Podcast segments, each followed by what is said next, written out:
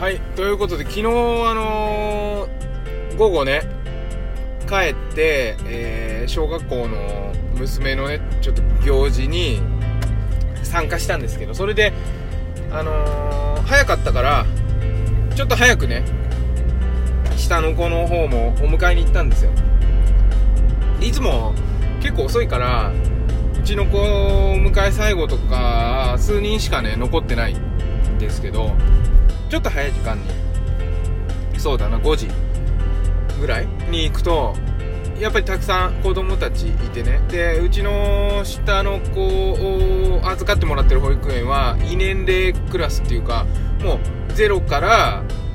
えー6歳まで、あの一つのフロアにいて学年分けとかクラス分けとかないんですよ。でみんな一緒にいるんですね。で遊びたい子たちが年齢関係なく遊んでるっていう環境なんですけどそれはまあいいんだけどで迎えに行くとさ子供ってあのー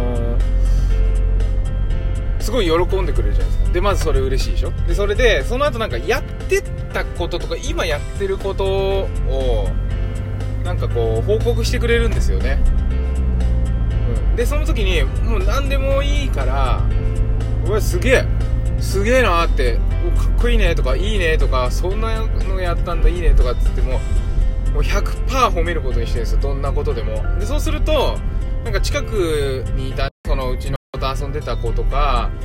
そのなんかちょっと遠くで見てる子とかがあのなんか似たようなものを持ってきて見せるんですよ。ほらみたいな感じで。おおすごいそれって言うとまたそれを見た子が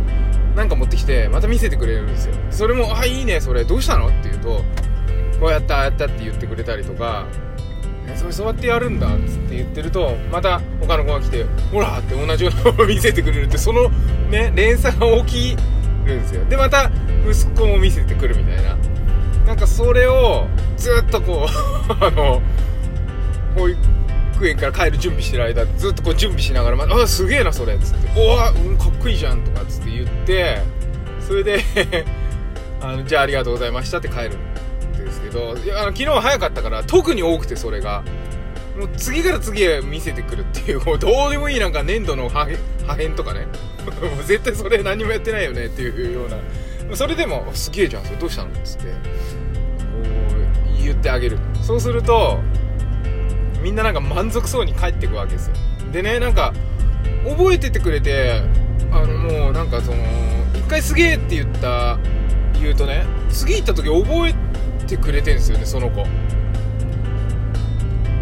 でなんかもうそっちから来てくれてなんか今度はなんか見せるんじゃなくてなんか声かけてくれるんですよ。でまだねなんか喋るのがまだお上手じゃない子とかもいるんだけどニコって笑って「あー」とかって言ってなんか手挙げてきたりとかなんかやってくれてあこれそうかと思ってあのー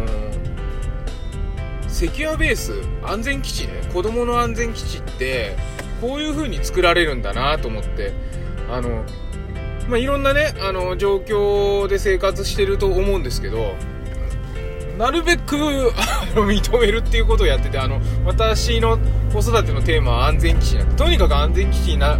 ならなきゃいけないっていうかそれだけやってればいいんじゃないかっていうふうにぐらい思ってて安全基地っていうのはあのジュディス・ハリスっていう人の論文にあるやつだっ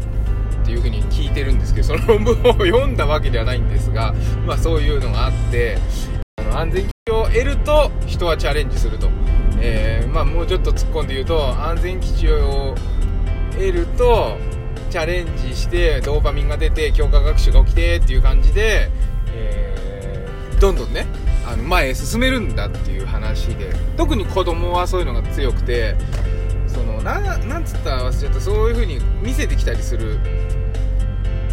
時が安全基地を求めてる。探してる、あの認めてよっていう。だからなんかこう出来上がる前にもうさ見せてきたりするじゃないですか子供って。なんかあんま喋れない子でも「えい」っつって見せてきたりとかする。その時に「どれどれ」っつってすっげえなって言うとまたそこで集中してやりだすと。まあこの話前もしてるんですけどそれねなんか自分の子にだけしかできないかなと思ってたんですよ。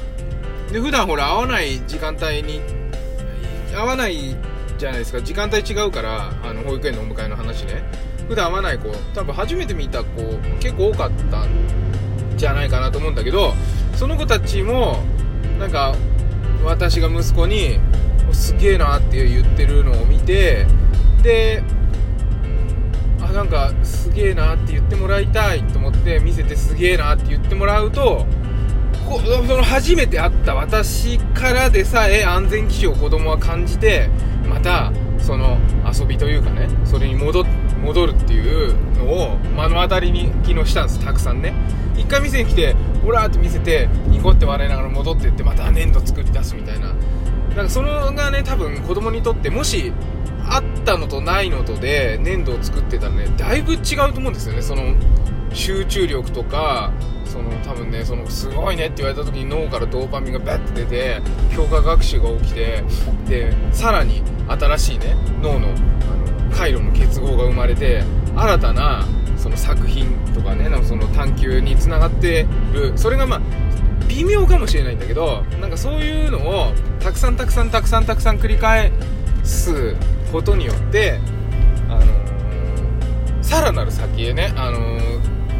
連れていけるというか、あのー、向かわせることができるんだなと思ってそれは、え家の子だけじゃなくてそのばったり会った子でも何でも何でもいいんだなと思って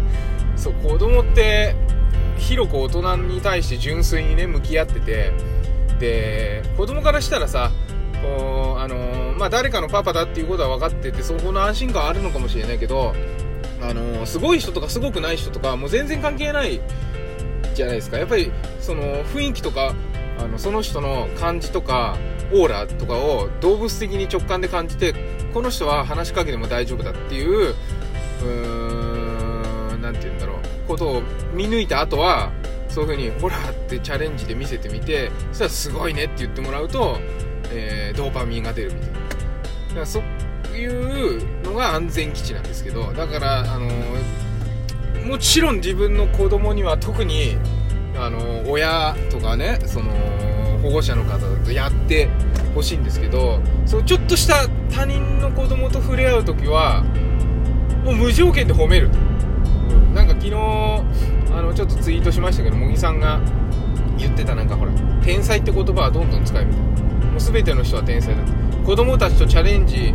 してる人は天才なんだ。ってたんですけどもうどんどん「わあすげえな天才だね」ってどんどん言ってあのー、ドーパミンどんどん出してそのちょっとのことでもいいから、えー、気持ちが満足できるっていう瞬間をね与えられたら、えー、幸せなんじゃないかなとお互いもねお互いに。自分も、えその相手も。でこれは子供だけじゃなくてね、え仕事上の関係とか夫婦とかでもそうだと思うんです、うん、あの嘘っぽくても冗談でもいいからすっげえなって言った方がいいよねやっぱりね。ああそう。